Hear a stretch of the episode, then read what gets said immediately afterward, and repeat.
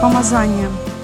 Помазание, которое дано церкви, дано народу Божьему. И у кого мы больше всего можем научиться помазанию?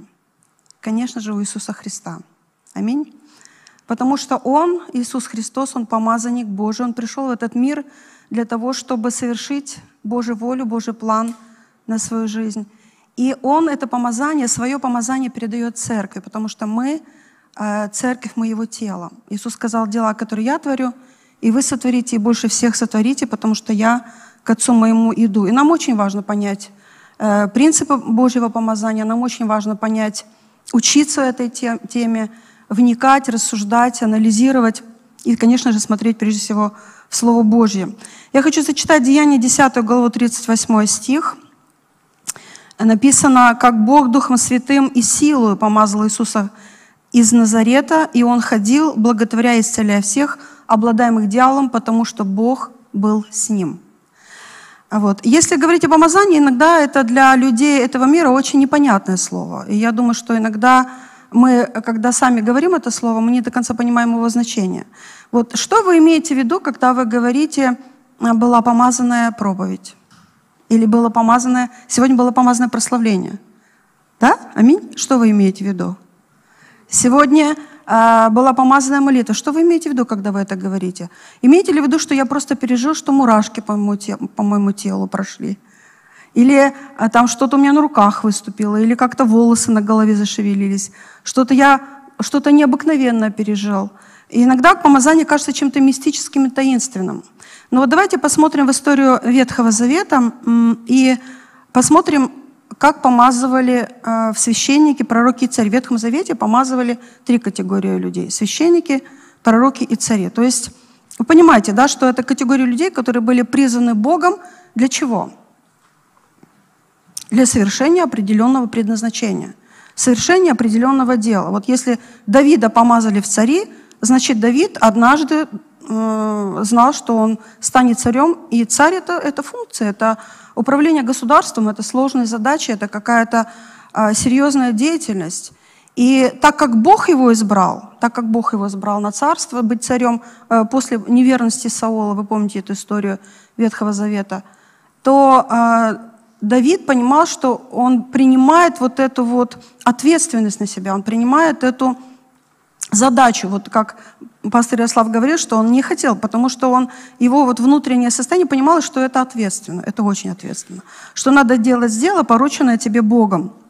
И потом уже мы э, за наше дело придем, и мы будем отчет держать перед Ним. Так ведь? Я тоже помню, я не хотела э, служить вот так, как я сегодня служу. Я мечтала, что я буду сидеть на последней скамеечке в церкви, наблюдать за всеми, просто слушать и посещать больных бабушек.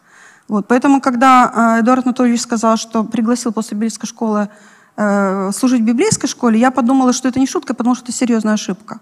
Потому что тоже у меня было много «но», и я смотрела на себя, я смотрела на то, что у меня не получается, я не могу говорить, и у меня я занята, у меня дети, у меня куча-куча-куча всяких «но». Я думаю, что у вас тоже были эти «но», когда Бог призывает вас к чему-то. И вот так срабатывает наше человеческое э, внутреннее состояние.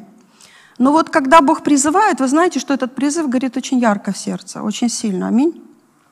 И интересно, что я знаю людей, у которых со временем Божий призыв не прошел, несмотря на то, что они не послушались.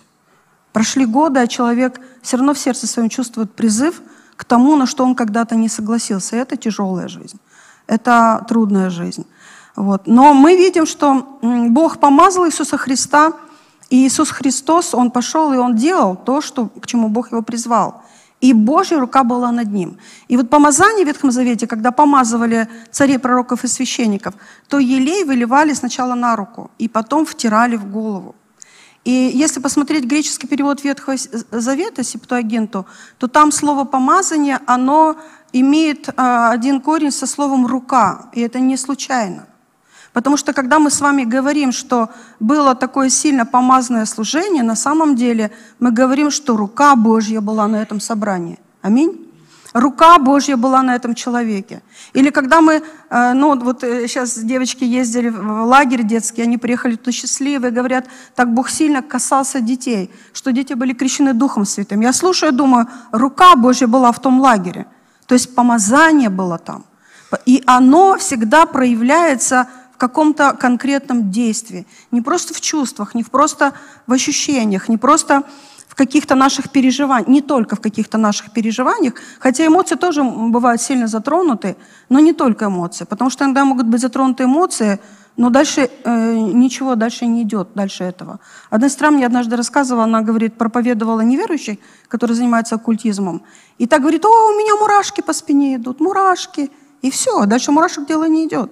Она не, не откликается на этот призыв, она не открывает свое сердце, она не делает шагов веры в сторону Господа.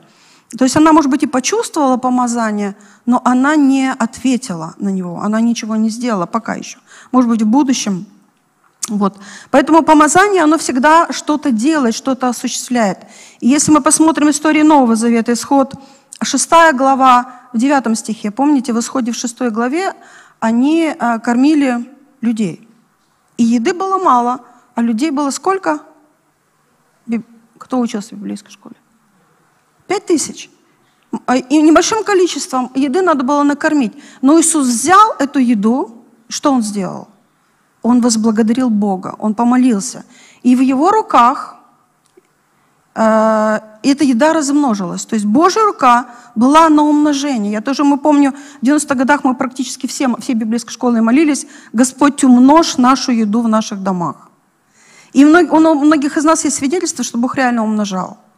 И ты, ты берешь из этого мешка, берешь эту муку, она не заканчивается. Она уже по всем физическим меркам должна была закончиться, но она не заканчивается. Наверное, это возможно пережить только в голодное время, когда у тебя нехватка, и когда ты понимаешь, когда ты считаешь там каждую крупинку, когда считаешь каждую ложечку, сахара, а потом ты видишь, пришли братья и сестры, э, поели, покушали, и тебе кажется, что все истратили, смотришь, а там еще осталось. Еще осталось, что хватает тебе всей твоей семье. И это удивительно. Это тоже помазание. Помазание, оно бывает разное, оно бывает разных видов. Есть молитвенное помазание, есть помазание учить, есть помазание проповедовать, есть помазание молиться за больных, есть помазание умножения финансов, есть помазание умножения хлебов, есть помазание э, исцеления, когда, помните, в Деянии в третьей главе Э, Петр и Анна они шли в храм, и там нуждался человек в исцелении, хромой от рождения. Что они сделали? Как помазание высвободилось? Они сказали, серебра и золота нет у нас, но что имеем, то даем. И они благословили этого человека, он вскочил, начал ходить. И люди, видя это, они подумали, что это какое-то чудо. Вот люди неверующие, не знающие ничего о помазании, они увидели помазание на его. В чем оно проявилось? оно проявилось в явном чуде, оно проявилось в исцелении. Поэтому помазание – это Божье присутствие среди нас. Это Божья проявленная сила в каких-то ситуациях нашей жизни. А, Бог всегда всюду и везде, но Он не везде проявляется одинаково. Аминь. Он наполняет собой всю Вселенную, но верующие, неверующие люди не видят Его проявления. Они не видят Его действия. Но мы с вами, как церковь, мы призваны явить этому миру Божью славу. Мы призваны открыть этому миру, что Бог реальный, Бог существующий, Бог действенный. И что Он сегодня точно так же живет среди своего народа. Поэтому мы с вами помазанники Божьи. Каждый из нас, кто рожден свыше, потому что Дух Святой живет в нас. Потому что Дух Святой наполняет нас. Знаете, как а, у меня появилась впервые в жизни, появилась вера вообще, что Бог может через меня исцелять. У меня на домашней группе Просто все, кто приходил, были больные.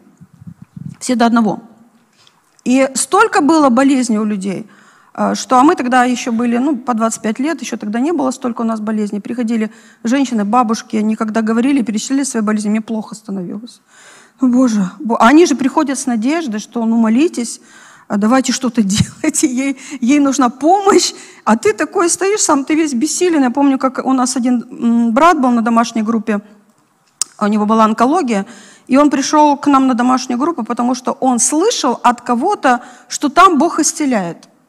И он приходит, он прям так и заявляет, я слышал, и на нас так, такая сразу бремя ответственности, а у него последний рак, последняя, последняя стадия.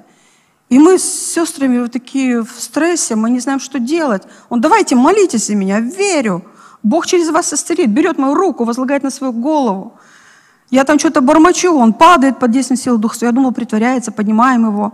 Он опять падает, уходит, э, через время приходит, через неделю приходит, говорит, операция должна была бы ему делать операцию, и отменили, потому что Бог его исцелил. И ты, а он-то уверен, что да, это Бог, а мы-то, знаете, знаете, знали, что Бог живой, не знали, что до такой степени. У нас такие, да, Господь исцелил через нас.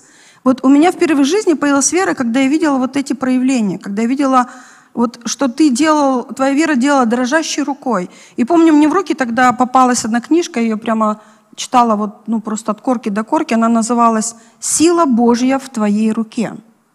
Вот эта книга помогла мне верить, потому что там были местописания, там было подтверждение из Библии. И я каждый раз, когда возлагала руки на больных людей, я просто старалась включить веру, что в моей руке есть сила Божья. В моей руке, потому что я Божье дитя, ты Божье дитя. В тебе живет Иисус Христос. Аминь. А Иисус Христос однажды э, возвратился в силе Духа Святого э, из пустыни, помните, в Галилею, Луки 4 глава. И он э, пришел в синагогу, открыл книгу пророка Исаия, и он провозгласил там такие слова. Он прочитал из книги пророка, но прочитал так, что и сказал так, что все люди рассердились на него в синагоге. Он прочитал так, вот так очень ясно и четко. «Дух Господа Бога на мне». И Он помазал меня. И там перечисляется, для чего Бог помазал. Благовествовать нищим, отпускать измученных на свободу, а, исцелять сокрушенных сердцем, проповедовать лето. И он говорит, ныне исполнилось Писание. И они возмутились. Они читали это просто, ну, как, как книгу, как историю. Что это было когда-то в прошлом и будет когда-то потом, когда придет Мессия. А он прочитал так, что он показывал, что он тот самый Мессия. Они рассердились, но это была истина, это была правда. Дух Господа Бога был на нем. Поэтому он мог совершать все эти дела, которые он совершал. И сегодня Иисус живет в тебе. Время Нового Завета – это удивительное время, это потрясающее время. Почему это время а, великой славы Божией? Потому что если в Ветхом Завете Дух Святой сходил только на определенные группы людей, сегодня Дух Святой живет в каждом верующем, рожденном свыше, в тебе и во мне. И, но э, верим ли мы в это и действуем ли мы в том, во что мы верим? То есть проявляем ли мы, мы вот такую самую веру, которую Господь нам открывает и показывает? Часто люди не действуют в помазании, потому что они, э, у них часто есть неверное представление о том, зачем оно дано, для чего оно. Вы знаете, что помазание дано для того, чтобы совершать Божий труд и Божью работу. Вот мы попозже будем тоже с вами говорить про э, Елисея и Илью, как Елисей просил вот это двойное помазание – и в библейской школе часто задают такие вопросы, можно ли просить а, помазание, так вот как у этого человека или как у того, как у того. Вот. И э, люди часто просят э, неправильно, не с неверными мотивами. То есть есть люди, которые неверно воспринимая Божье помазание, зачем оно дано, но они просят с неправильными мотивами. Иногда они просят для того, чтобы на них обратили внимание, или для того, чтобы какие-то свои амбиции, там, я всем покажу, какой я помазанный. Да помазанник, я помазанник. Я всем докажу что-то. Но м- Бог дал это, свое помазание. Это, э, помните, когда в книге «Деяний» э, и ученики Иисуса Христа, они оставались, а Он уходил, Он поднимался. И, и они растеряны были. Он уходил, и они оставались одни, а он им сказал, оставайтесь в Иерусалиме, доколе не облечете силу свыше, потому что вам предстоит быть свидетелями. То есть помазанный Божий человек – это свидетель Божьей славы. Это человек, который призван свидетельствовать. Если мы с вами пережили какое-то чудо, скажите, пожалуйста, можем ли мы об этом, об этом чуде не рассказывать всем? Можем ли мы не рассказывать о том, что Бог сделал в нашей с вами жизни? Я знаю людей, которые об этом не рассказывают. Они как-то говорят, ну не хочется, потому что, ну вот, ну Бог ответил, да, Бог ответил. Но как, вы знаете, что если это чудо, и Бог это ответил, то это доказательство того, что Он реальный, живой, всемогущий, всесильный. И Он проявляется среди нас. Когда апостол Павел говорил, что я, говорит, проповедовал, и проповедь моя не в убедительных словах человеческой мудрости, но в явлении Духа и силы. И апостол Павел, он считал себя не только свидетелем Господа Иисуса Христа, но еще его рабом. То есть человеком, который полностью идет в послушание Богу, живет в послушании Богу. И вот когда человек просит о Божьем помазании с неправильным мотивом, он не понимает, что помазание, оно дано только для того, чтобы явить славу нашего Спасителя. Что Бог, Он избрал нас, немощные сосуды, Он избрал нас, сосуды, которые не мудрое мира избрал Бог, да, немощное этого мира избрал Бог, для того, чтобы посрамить мудрых и сильных, для того, чтобы через свою невесту, через свою церковь явить этому миру славу воскресшего Христа. И ты к этому призван. Каждый, кто здесь сидит, каждый к этому призван, начиная от малых детей и заканчивая, там, не знаю, старшим поколением, такими, как я, бабушками, а уже ну, люди, которые ну, как-то прожили, опыт какой-то имеют – но все время все равно, несмотря на то, что ты прожил уже на этой земле, хочется снова и снова переживать Божью славу. Снова и снова видеть. И видеть, как Бог действует через разных людей. Вот я очень люблю слушать разные свидетельства, потому что это так чудесно видеть, что Бог проявляется не через одного человека, а через свою церковь, через каждого человека. И это говорит о том, что Он глава церкви, а мы Его тело. Аминь. Мы Его тело. Поэтому помазание у каждого из нас, но у каждого из нас есть своя функция. То есть помазание всегда связано с призванием. Если э, мы с вами э, не призваны быть пасторами, вот слава Богу, Бог меня не призвал быть пастором. А, но если призван, то он, он дает и способности для этого, он дает и помазание. Аминь. И Иоанн Креститель говорил, что человек не может взять ничего на себя, если ему не дано будет с неба. И если человек пытается что-то брать на себя сам, своими силами, своей, ну, не знаю, самоуверенностью какой-то. Он терпит крушение часто, разочарование. Он часто терпит такое, знаете, отсутствие помазания, это когда ты двигаешься человеческими силами. А ты не можешь совершать Божью работу, мы не можем с вами совершать Божью работу своими человеческими силами, потому что есть вещи, которые нам не подвластны.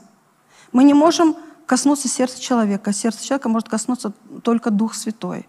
Я недавно слушала одну очень лживую проповедь, когда один лжепастор доказывал, что Петр там как-то психологически убедил толпу, что им надо покаяться, и вот они покаялись. Он как-то надавил на них. Ну, слушайте, ну, что за бред, что за бред, что за непонимание. А, даже если бы он на них надавил, то почему они при этом умилились в сердце своем? Но они умилились, и они не просто умилились, они сказали, что нам сделать, чтобы спастись. Это не два человека, не три, это три тысячи человек. И это было явное присутствие Духа Святого, который сошел на учеников Иисуса Христа в день Пятидесятницы и проявился, эта сила проявилась когда? Когда Петр проповедовал, когда люди покаялись, когда люди обратились к Богу. Вот, а, знаете, вот для меня самая сложная категория людей, которым а, проповедуешь, а, это вот люди, бабушки на улицах такое э, поколение людей с твердым мышлением, что они все знают, все умеют, и в то же самое время поколение людей, которые слепы и глухи полностью.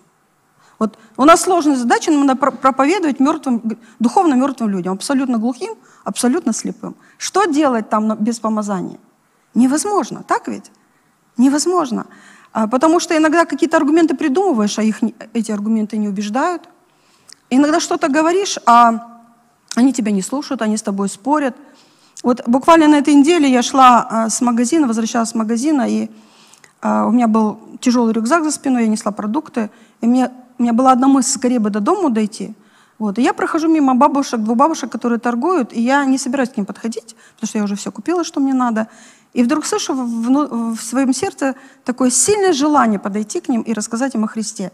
Я начала немножко сопротивляться, потому что рюкзак, рюкзак тяжелый, и как бы сама себе убеждать, да не, не, это сейчас не то время. Знаете, а желание, оно, чем ближе я к ним подхожу, тем оно сильнее.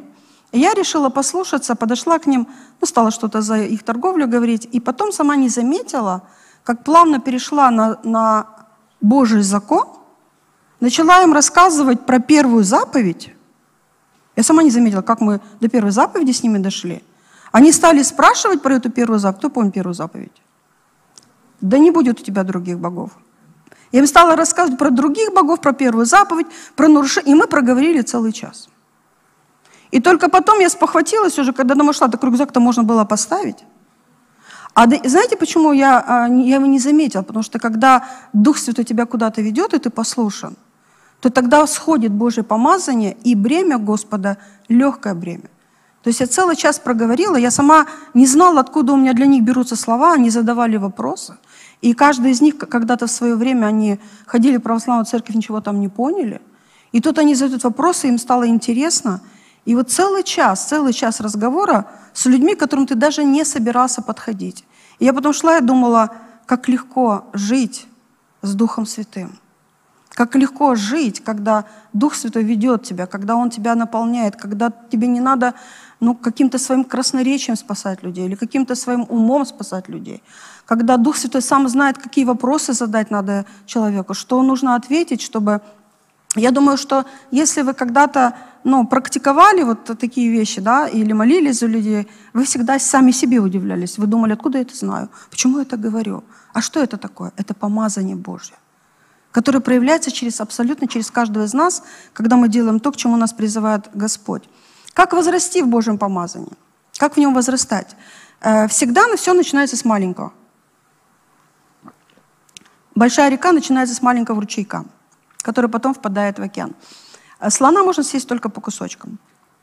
Никогда невозможно, вот многие люди мечтают о великих делах.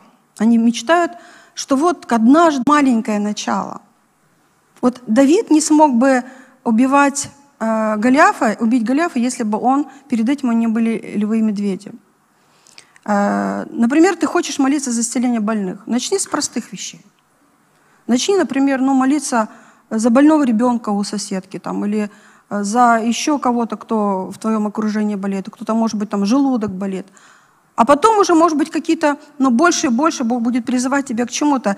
И часто проблема в том, что люди не начинают делать это маленькое дело, ждут и ждут. Сидят и ждут, сели на диван и ждут. Когда же начнется вот это мое огромное великое служение? Как сказал однажды пастор один, на мечту работать надо, братья и сестры. Надо начинать что-то делать и делать то, что может делать рука твоя. Иногда люди не возрастают в помазании, потому что они не ценят Божье присутствие. Потому что если говорить об увеличении помазания, это наши более близкие, близкие, близкие отношения с Иисусом Христом. Вот сегодня Сергей Витальевич говорил, что отношения э, христианства – это отношения. Это отношения с Богом, с личностью. Я, а, когда ты только начинаешь познавать Христа, Христос для меня был какой-то вообще очень далекой, загадочной, непонятной личностью – сверхъестественное какое-то, потому что я была атеисткой. Вот. И поэтому мне надо было вот просто постоянно, постоянно... Я утром просыпалась в сомнениях.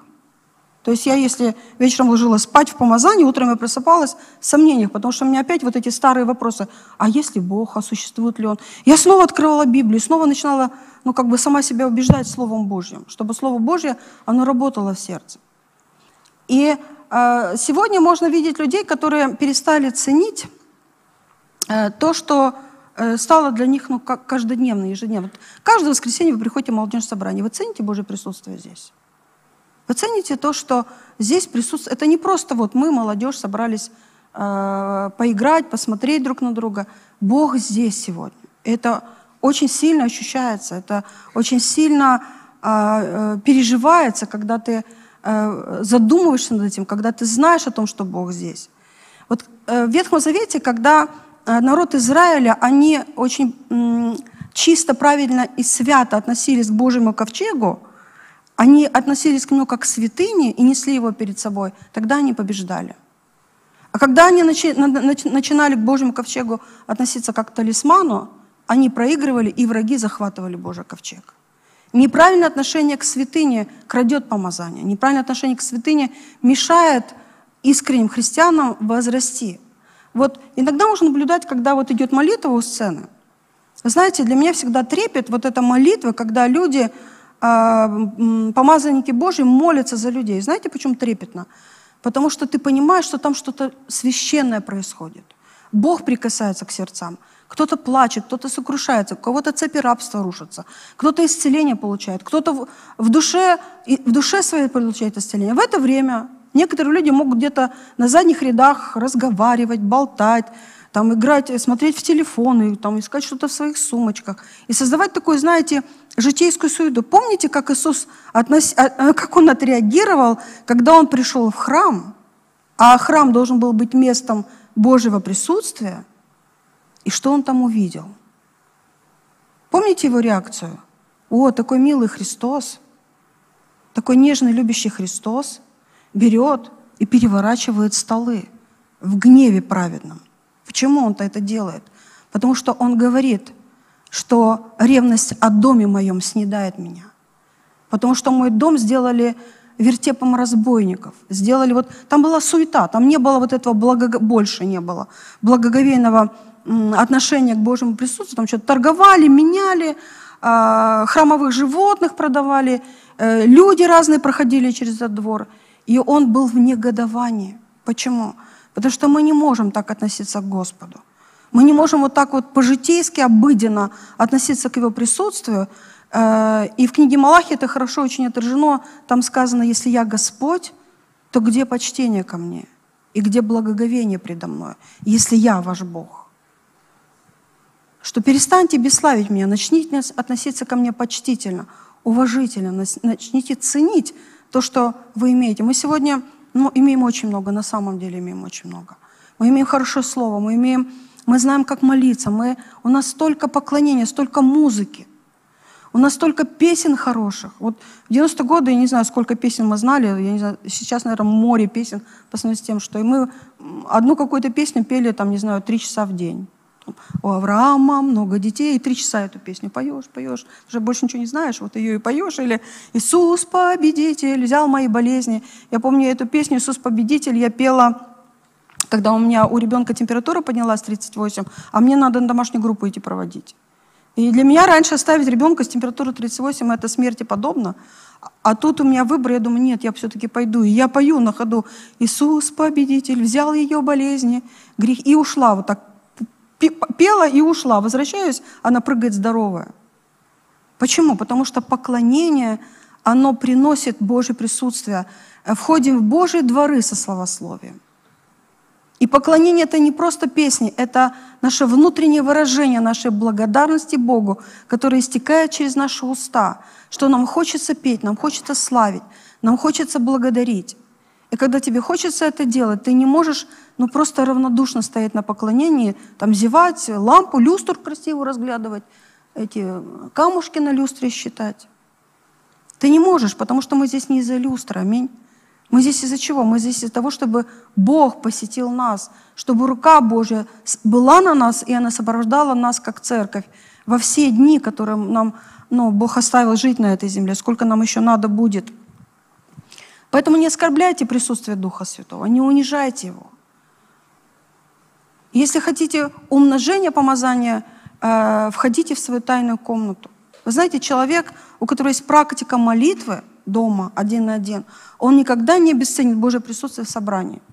Потому что он будет его переживать и будет чувствовать. Он не будет говорить, ой, что-то какое-то непомазанное прославление, ой, что-то как-то они не так поют. Вот они-то так поют, но с твоим сердцем что-то не то. Потому что твое сердце начинает каменеть, черстветь. Так ведь бывает у вас? Вот у меня бывает, когда сердце становится таким более черствым в суете, и ты приходишь, ну что-то не то. Начинаешь выискивать, в ком, проблема, в ком проблема. А проблема внутри, проблема в сердце. Поэтому тут очень важно возвать Господу и сказать, Господь, узри, не на опасном ли пути стою я, и помоги мне исправить мой путь, помоги мне изменить мои отношения с Тобою, чтобы у меня была дома тайная комната, чтобы у меня дома было поклонение, чтобы у меня было дома благоговейное изучение Священного Писания, чтобы у меня дома была вот эта встреча один на один с тобою, чтобы я был таким человеком, который сидит на ног Христа. А, и теперь давайте поговорим э, о умноженном помазании, о двойном помазании, потому что сегодня же заявлено 2х. Также у вас интересно еще такие современные названия. Четвертое царство, вторая глава, с 9 стиха. «Когда они перешли, Илья сказал Елисею, проси, что сделать тебе, прежде нежели я буду взят от тебя. И сказал Елисей, дух, который в тебе, пусть будет на мне вдвойне». А, вот часто задают студенты вопрос на теме на такой теме спрашивают, ну вот можно ли все-таки, вот мне нравится помазание, там, допустим, Смита Вигельзурта. Можно Господу попрошу, как у него, чтобы вот так, как он молится за людей, или как у Кэтрин Кульман, или как у, у кого современных помазаний, Генри Мадава. Разве это плохо? Разве это, ну, не надо? Вы знаете, что люди, которые задают такие вопросы, они не читали начало этой истории. Они читали, что в начале этой истории, когда у Или произошла э, вот этот конфликт Иезавели, он бежал, да, и потом он был в пустыне, Бог там его утешил, утешал, кормил. Бог начал с ним говорить. И он сказал ему за трех человек, которых Илья должен был, помазать. И одним из этих человек был Елисей. И Бог сказал Илии, иди, найди Елисея, там он даже назвал, с какого он рода, и помажь его в пророке вместо себя. То есть, смотрите, э, Елисей не сам придумал, сам себе придумал служение, сам себе придумал помазание, сам такой самозванец, я хочу делать то, что я хочу. Бог имел этот план уже на его жизнь. Поэтому очень важно, чтобы помазание работало и умножалось. Нам очень важно спросить у Бога, а к чему ты меня призываешь, Господь? Какое дело ты мне поручаешь? Какую работу ты мне поручаешь? Чтобы не было так, что мы бегаем по церкви и сами себе ищем, где бы нам себя задействовать. Ну или чтобы кто-то нам подсказал, где бы нас... Работы очень много, дела очень много.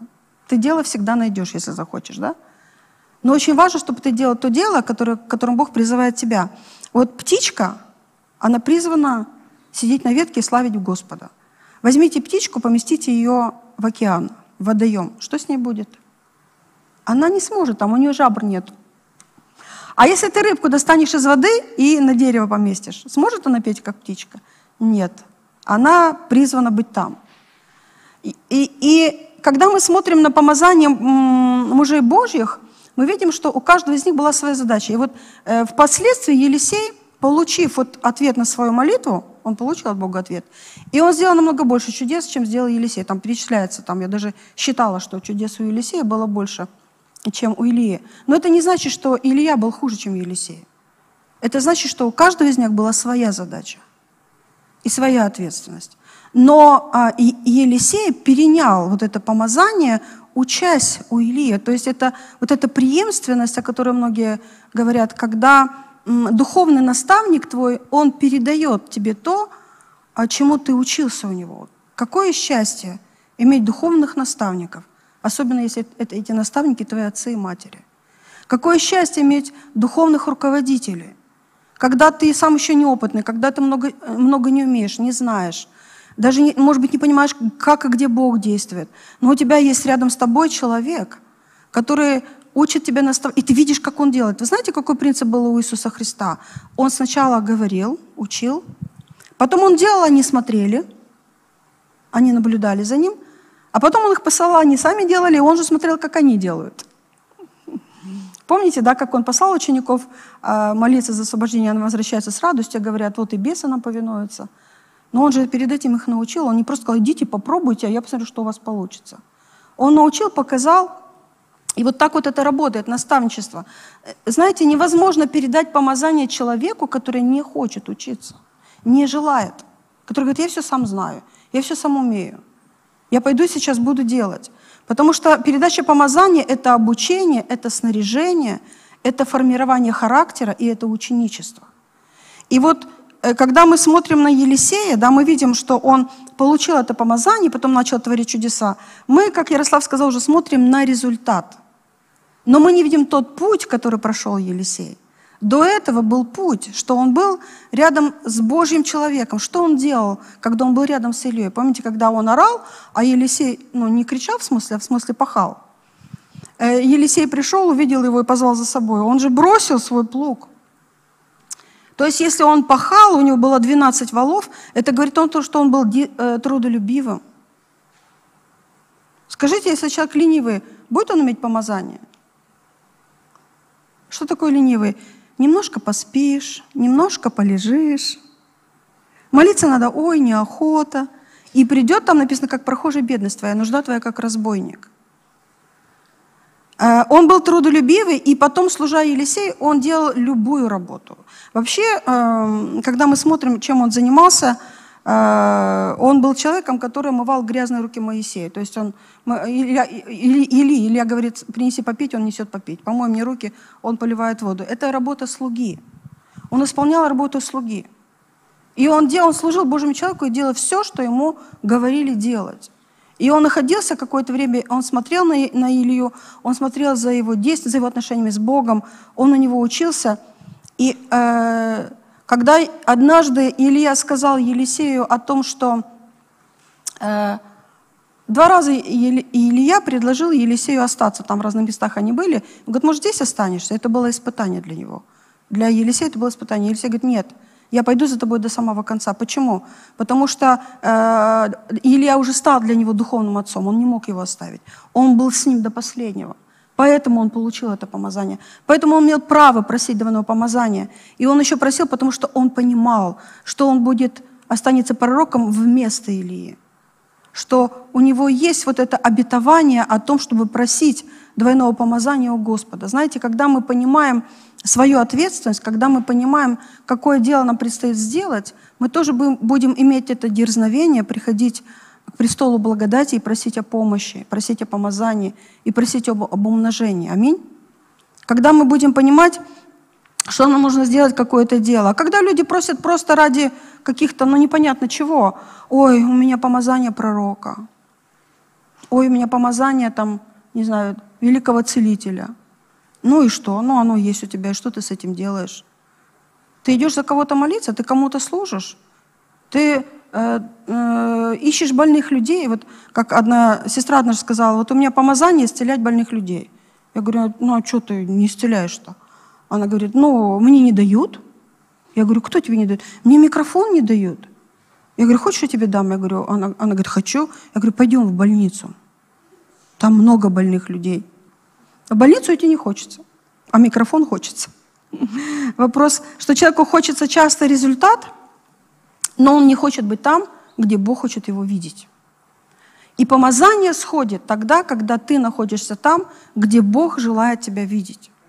Когда ты верен в малом. Вот Моисей, Елисей, он, по сути дела, был верен в малом. А в Библии написано что? Верного в малом поставлю над многим над многим. И э, верность малым это часто для нас должна быть не вот сейчас вот потерплю, а потом там буду большие дела делать. Нет, с радостью делать ту работу, ту малую работу, которую Бог поручает. С радостью делать то, что, потому что это для Господа, потому что это э, счастье служить Ему, это радость служить Ему. Э, Кэтрин, я когда изучала помазание, помазание Кэтрин Кульман, и удивилась одной такой моменту в ее жизни, когда она пришла в церковь, понимая, что Бог ее призывает. Она подошла к пастору и говорит, пастор, дайте мне любую работу. Пастор говорит, иди расставляй стулья. И она с радостью шла расставлять стулья. И расставляя стулья, он не говорил, да что я тут обязана, что ли, пахать, стулья расставлять? Я же призвана проповедовать, я призвана исцелять. Что я тут должна вот это все делать? Она же так не говорила. Почему она с радостью делала? Потому что это дом Господень. И чтобы мы, чем бы мы ни занимались в Доме Господнем, там на небесах пишется памятная книга. Это огромная радость. Мыть полы после молодежного служения, мыть туалеты, если ты студент библейской школы, любую другую работу делать, потому что это дело Божье. Аминь. И вот Елисей прошел вот этот путь верности для того, чтобы просить о таком помазании. Он прошел этот путь. А, скажите, были в Библии люди, которые не прошли этот путь? Саул не прошел. Саул. Он был помазан, но он был неверен потом. Вначале он был помазан в цари, но он постоянно, вот вы, если вы внимательно почитаете его историю, вы видите, что его падение не произошло вот так разом. Бух и упал в непослушание череда непослушания. Одно, второе, маленьких, больше, потом больше, больше, больше. И в конце концов он слышит эти страшные слова. Непослушание есть такой же грех, как колдовство и волшебство. Человек неверный в малом. Почему Бог выбирает сердце Давида? Почему он приходит, э, Божий человек приходит в дом Моисея, и там такие статные сыновья, красавцы, и ни одного из них Бог не избирает? А потому что э, там написано, что Бог смотрит не на внешность, а Он смотрит на сердце. И что Он видит в сердце Давида? Он видит сердце которое где-то там, в какой-то не очень, может быть, приятной работе, но сердце, которое радовалось, что оно может служить Богу, и что оно может вот так пасти там овец, что он, он был верен в доме своего отца. И он трудился прилежно, трудился, работал. И Бог, видя это сердце, избирает Давида. И смотрите, Бог не ошибся. Мы видим, что царствование Давида впоследствии было одно из самых, это был один из самых успешных царей в Израиле. Во время его правления, его царство, оно очень сильно начало процветать. Оно сильно начало умножаться и распространяться. А, и часто, когда люди не хотят проходить какой-то определенный путь, но они хотят помазания, они начинают его копировать. Я вот буду эти слова говорить, как вот тот человек, вот этот помазанник, и вот, ну, может быть, оно начнет работать. Например, скажу «тач», и все будут падать. Кто-то где-то послушал, где-то каких-то помазанных проповедников, начал копировать. «Тач». Я думаю, что он «тач» говорит? А потому что проповедника послушал. Или я там... И люди начинают копировать какие-то методы. Я не спорю, может быть, на самом деле, да, Господь через тех людей, кого мы копируем, двигается. Это чудесно, это, слава Богу, у Бога много, много разных методов, как Он может работать, как Он может двигаться. А, но пустое формальное копирование может привести иногда к трагическим результатам. Это было в Деянии в 19 главе. Апостол Павел, Деяние 19 глава, апостол Павел проповедует в городе Ефесе, а город Ефес это был город, который был полон разных идолов. То есть, а если город полон разных идолов, это говорит о том, что люди были там очень сильно несвободны. И вот одни из этих несвободных людей, это были еще оккультисты, э, сыновья иудейского заклинателя Скевы, они увидели служение апостола Павла и они увидели Божью славу. Как они это увидели? Как они увидели это проявленное помазание? Что было там тогда? Что они? Они увидели, как э, через апостола Павла, через его служение исцелялись больные люди, освобождения были. Так что с Павла иногда снимали опоясание, то есть ну, предметы. В самом предмете нет силы, но э, э, помазание сходило. Э, настолько был Павел пропитан Духом Святым, что даже на его одежде – если его, с него снимали, на больных возлагали, больные исцелялись. Вот. А они, так как иудейские заклинатели, они этим зарабатывали. Они ходили по городам, они предлагали свои целительные услуги. Они хотели, и они увидели, что, о, такая сила. Ну-ка, ну-ка, послушаем, что там Павел делает. И они услышали, что Павел исцеляет именем Иисуса Христа. И они взяли одного человека и начали за него молиться и говорить, во имя Иисуса – Деяние 19 глава, с 13 стиха. Даже некоторые из скитающихся иудейских заклинателей стали употреблять над имеющими злых духов имя Господа Иисуса, говоря, «Заклинаем вас Иисусом, которого Павел проповедует». Я помню, однажды э, на похоронах на одних хоронили одного ребенка, бабушка колдунья пришла, этого ребенка носили к этой колдунье, и она там что-то волхвала над ним, вот она на похоронах, она решила его воскресить, и знаете, что она начала говорить? «Во имя Иисуса Христа приказываю тебе, встань и ходи». Она в церкви ни разу не была. Человек, она где-то услышала эту фразу, и она подумала, что она может ее использовать. Вот так вот формально просто люди думают, что работают слова, а не отношения. Но злой дух говорит – сказал в ответ, Иисуса знаю, Павел неизвестен, а вы кто? И бросился на них человек, которым был злой дух, и, одолев их, взял над ними такую силу, что они, ноги избитые, выбежали из того дома. Почему не работало имя Иисуса Христа? Потому что у этих людей не было отношений с Иисусом Христом. Потому что они не были посвящены. Они не были ревностны по Богу. Они пытались использовать Божье помазание для своей цели, для своей гнилой мотивации. Они делали то, что ну, категорически запрещено в Священном Писании, в Новом Завете, потому что Иисус говорил, даром получили, даром отдавайте. То есть мы не можем использовать сверхъестественно Божью силу для чего-то, для своих каких-то целей, только для того, чтобы прославился Господь. Вот в Англии было очень сильное пробуждение – Уэльск, оно известно как Уэльское пробуждение. Э, читайте историю этого пробуждения, там очень много уроков. Есть такая хорошая книга, она называется «Мир в огне». И Бог действовал через молодых юношей и девушек. Самому старшему человеку, лидеру этого пробуждения, Эвану Робертсу, было, когда началось пробуждение, 26 лет. И потом 20, 20 лет, 18 лет, молодые девчонки, молодые мальчишки, через которых двигался Дух Святой. И знаете, все богословы, которые описывают это пробуждение, они отмечают одну очень важную черту, которая была присуща всем этим молодым людям. Самую главную черту, которая отличала этих людей. Э, благоговение, страх и смирение перед Богом. Смирение, когда ты себя ставишь в зависимость от Духа Святого. У нас сегодня просто все воскресенье вот такая тема, когда мы и говорим, и поем об этом, и говорим об этом, Дух Святой используй. Дух Святой, Бог, возьми э, меня полностью используй, веди меня, Дух Святой. И это очень важно, потому что есть люди, которые Богом, Бога хотят использовать. Не, не чтобы Бог их использовал, а они сами хотят использовать Бога. Они хотят Богом управлять. Бог туда пойди это сделай, туда пойди это сделай, здесь это соверши, здесь соверши. А так не работает. Он Бог, а мы Его подчиненные. Аминь. И мы должны смириться под Его крепкую руку Божью для того, чтобы пришла Его благодать. И вот именно вот это смирение, оно приносит благодать, когда ты начинаешь возрастать в помазании. Когда ты настолько начинаешь зависеть от Него, когда, например, ну вот ты идешь, да, э, с магазина домой, а тебе надо взять поменять свои планы, потому что Дух Святой подводит тебя кому-то. А тебе не хочется эти планы менять. Совсем не хочется. Или тебе надо что-то, Дух Святой что-то другое говорит делать, какие-то вещи такие, которые, может, расходятся с твоим представлением. Вот мы э, говорили сегодня про Ананию. Вот меня в Анании потрясает один факт, как Анания был послушен Богу. Вот представьте себе, кому Бог его посылал. Вот в, в, в представлении Анании Савол из Тарса это был гонитель и хулитель Церкви Божией. Наверняка у Анании были близкие люди, которые были, пострадали от рук этого человека.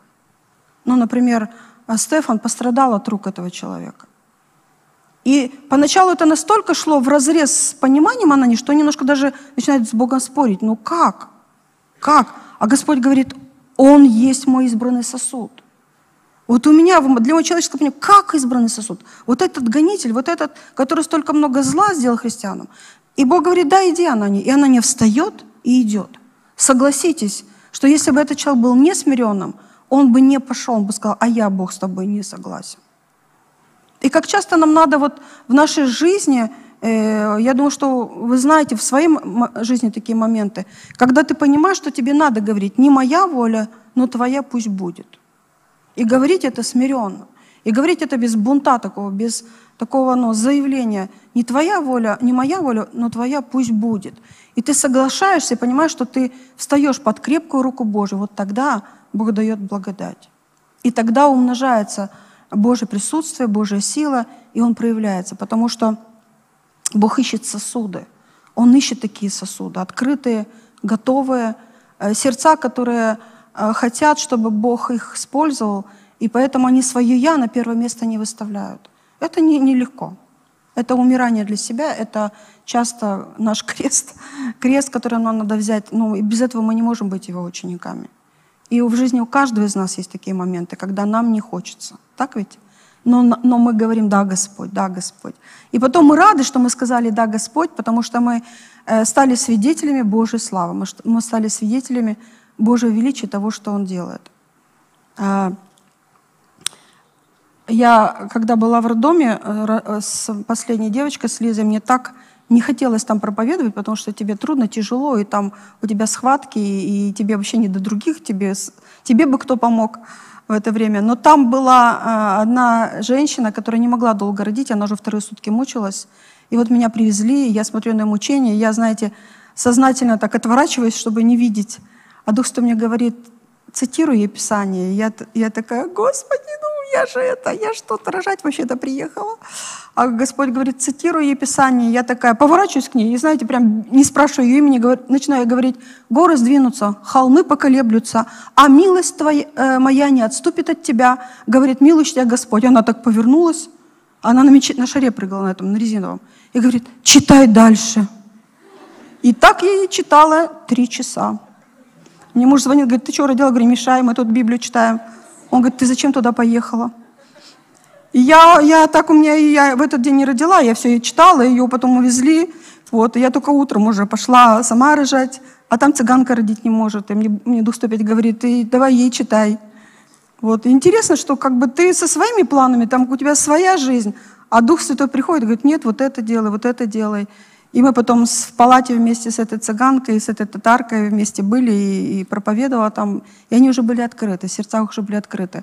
Вы бы видели лица врачей, когда я читала место, это место описания. Они вот так все ходили, вот так у них уши были вот к, к тому месту, где все это происходило. Я такая немножко погромче, чтобы все слышали. Но я никогда не думала, что вот так Бог может использовать. Это же было, ну, как-то на меня вообще не похоже. Это как бы не, не мой менталитет, не мое мышление. Но вот э, Дух Святой удивительный. Он Бог. Он Бог. Иисус Христос Бог. Отец Небесный Бог. И мы должны подчиниться. И мы должны сказать, вот, Ты, Господь, вот то, что сегодня целый день говорится, это прямо все в одном контексте, в одной теме. И это то, что сегодня Бог желает говорить каждому из нас что Он Бог, а наше э, сердце, наше сердце э, должно сказать Богу, делай то, что ты хочешь. Сегодня в мире очень много самодовольства, в мире очень много «я», в мире очень много э, на первое место ставится желание человека. Реклама пытается удовлетворить желание человека. И кажется, что то, что человек желает, это превыше всего. На самом деле, превыше всего то, что желает Бог для нашей жизни. Аминь и то, что Он для нас приготовил. Поэтому ну, у меня еще есть время, да? А, можно ли просить помазания? Можно. Когда твое сердце в правильном положении пред Ним. А можно и нужно, потому что это сила, в которой мы все нуждаемся. Это присутствие Духа Святого. Но для этого надо строить с Ним отношения. Для этого надо искать Его лица каждый день. Вот вы заметили, что Бога надо искать каждый день. Вот сегодня очень помазанное служение. Мы все придем домой счастливые, наполненные. И так хочется, чтобы утром было так же. А утром встанешь и думаешь, куда все делось? Почему вот это все ушло?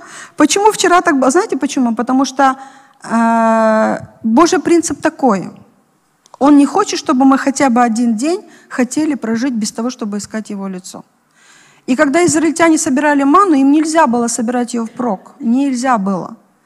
Они пытались это делать, но на следующий день мана была уже все, прогорклая, не такая вкусная. Если бы э, не надо было искать Бога, у нас бы, ну, если бы вот оно не прогоркло на следующий день, то израильтяне бы наверняка набрали бы маны на все оставшиеся последующие дни жизни. И уже тогда бы ни в чем не нуждались. Но Бог хочет, чтобы мы всегда, каждый день зависели от Него, потому что Он наш Создатель, Он наш Творец. Я Его творение, ты Его творение. Ты не Бог сам себе. И да не будет у тебя других богов пред лицом Его. И когда, мы, когда у человека так устроен, что когда он не зависит от истинного Бога каждый день, он начинает себе богов других придумывать. Он начинает себе богов других тельцов строить золотых.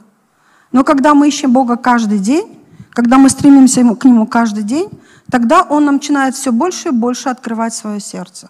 И мы все больше и больше к Нему приближаемся. И мы можем быть настолько близко к Богу, насколько мы ищем Его лица, насколько мы к Нему стремимся. То есть очень многое зависит в наших отношениях с Богом, э, в том стремлении, которое есть в нашем сердце. А знаете, что Бог делает, чтобы у нас это стремление было? Он нас манит к себе – он нас манит. Он манит нас своими обетованиями, Он манит нас силой своей любви. Он манит нас своей красотой, Он манит нас своим величием, своим могуществом. И Он манит нас своей уникальностью, показывая нам, что у, у, у Него на жизнь каждого из нас есть уникальный Божий призыв. Нет человека в этом, в этом зале, похожего на тебя. Даже отпечатки пальцев у всех разные. Вот это у меня в голове вообще не укладывается. Как можно создать все разные отпечатки пальцев? Как? И зачем Бог это сделал? Знаете зачем? Чтобы Бог показал тебе, насколько ты уникальный. И также есть уникальное помазание. Поэтому нам не надо быть чьей-то копией. Нам не надо копировать другого человека. И когда мы будем стремиться к Богу, Он будет проявляться так, как Он хочет сам через нас проявляться. И потом, когда мы будем слушать историю друг друга, это будет очень увлекательно. Все разные, все не похожи друг на друга, все такие необыкновенные. И Бог такой необыкновенный через каждого из нас. Аминь. Бог такой удивительный через каждого из нас. Поэтому ищите Бога, просите у Него, чтобы Он открыл. Вот молодые люди, э, это большое счастье, быть призванным в таком юном возрасте. Это огромное счастье.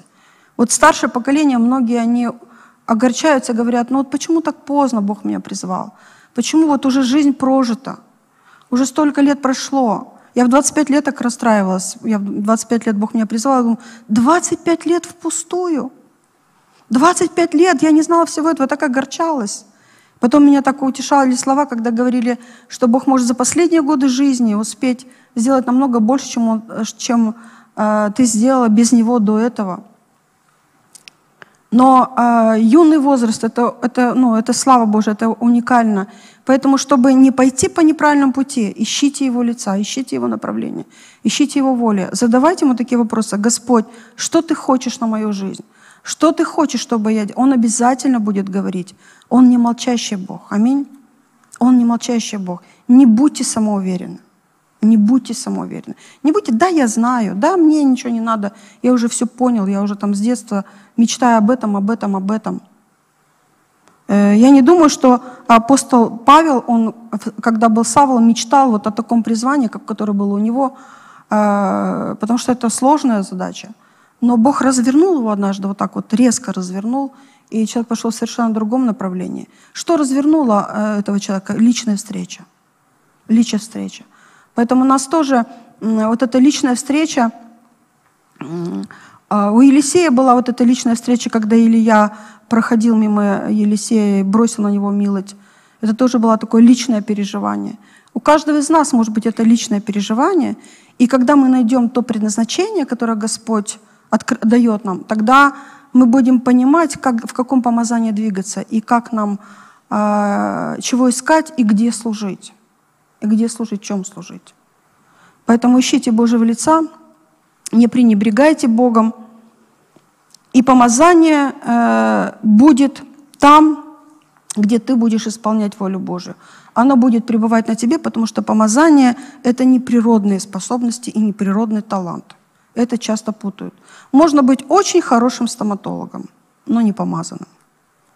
Таким холодным, равнодушным стоматологом-атеистом – хорошо делающим свою работу. Это талант врача, это дар врача, так ведь? Можно быть хорошим литератором, но не помазанным. Можно быть, не знаю, хорошим оратором, но не помазанным. Помазание – это сверхъестественная работа Бога через нас. Мы – Его инструмент. И поэтому, если э, помазание плюс профессионализм – это классно. Если профессионализм без помазания – это не совсем хорошо. Потому что верного человека можно сделать способным, а способного верным не всегда. Иногда способности, наоборот, мешают. Вот, ну, очень сложно некоторых умных врачей к Богу приводить, потому что у них есть хорошие способности, есть хороший дар лечить людей. Из этого они очень самоуверенны, очень так э, высокомерны перед Богом. Даже иногда бывает, я вот встречала одну женщину, с ней разговаривала, она так, знаете, очень нагло по отношению к Богу себя ведет, умная, одаренная, и она думает, что она Бог этой земли, что все от нее зависит, что она сама хозяин своей жизни. Поэтому все природные дары и таланты, они потом будут только служить, но только в том случае, если мы найдем то Божье помазание, которое Бог для нас приготовил. Аминь. Аминь. Но все помазаны, нет ни одного в церкви непомазанного человека. Ни одного. Знаете почему? Потому что Бог никогда не делает работу через одного человека. Он делает работу через свое тело. И правая рука нужна, и левая рука нужна, и глаз нужен, правый и левый, и все части тела нужны. Также и в церкви каждый член тела, он угоден Богу, он нужен Богу. И иногда даже менее заметные члены тела более важны, чем заметные. Вот мы сердце не видим, но как без сердца жить, да? Печень мы тоже не видим, но попробуйте, печень заболела и все, и проблемы. Давайте помолимся мы с вами, э, давайте просто сидите, мы помолимся о том, чтобы каждый, кто здесь сидит, захотел искать Божьего лица э, в плане своего призвания. Вот. И потом уже после этого служения будет молитва, и лидера церкви, служители церкви, лидера домашних групп, помазанные люди будут молиться за всех нас, за наши нужды. Выходите, не стесняйтесь, просто выходите, называйте, говорите, не бойтесь озвучивать свою нужду, потому что когда мы молимся друг за друга, Божье помазание умножается. Божье помазание увеличивается. Давайте тихо помолимся, дорогой Отец Небесный. Благослови моих братьев и сестер, Господь. Благослови, чтобы сила и слава Твоя наполнили жизнь каждого, кто здесь находится. Чтобы, Отец Небесный, никто из них не вышел из Твоего предназначения. Чтобы каждый из них, Господь, нашел для себя Твою волю, Господь. Открывай свое сердце, открывай свои мечты. Открывай свои планы, которые Ты имеешь на их жизнь еще от начала создания мира, Господь. Ты думал и Ты планировал. И Ты знал, что эти люди появятся на этой земле, Господь. Те люди, которые сегодня здесь сидят. И я прошу Тебя о том, Господь, чтобы каждый из них, он был задействован э, в Твоей работе, в Твоем деле, чтобы никто не был свидетелем, но чтобы все были Твоими делателями. Благослови, Господь. Благослови, чтобы Твоя сила умножалась, слава умножалась. Благослови, чтобы никто не чувствовал себя ненужным, чтобы никто не говорил, я просто случайность на этой земле, чтобы никто не имел, Господь, каких-то комплексов, что не одарен или не призван Богом. Молю Тебя о том, Господь, разрушь все эти ложные убеждения, ложные идеи, ложные чувствования – Исцели сердца, Господь, прикоснись. И дай, а, Отец Небесный, вот это чувство принадлежности к Твоему призванию. Это уникальное, удивительное чувство, что Ты нужен, Ты важен, и Ты значим для Господа. И Ты э, э, тот человек, которого Бог желает использовать. Благослови, Господь, благослови, чтобы каждый понимал, что Бог желает, и что Он нужен, Отец, очень нужен и важен в Царстве Твоем. Во имя Иисуса Тебе слава и Тебе хвала. Аминь.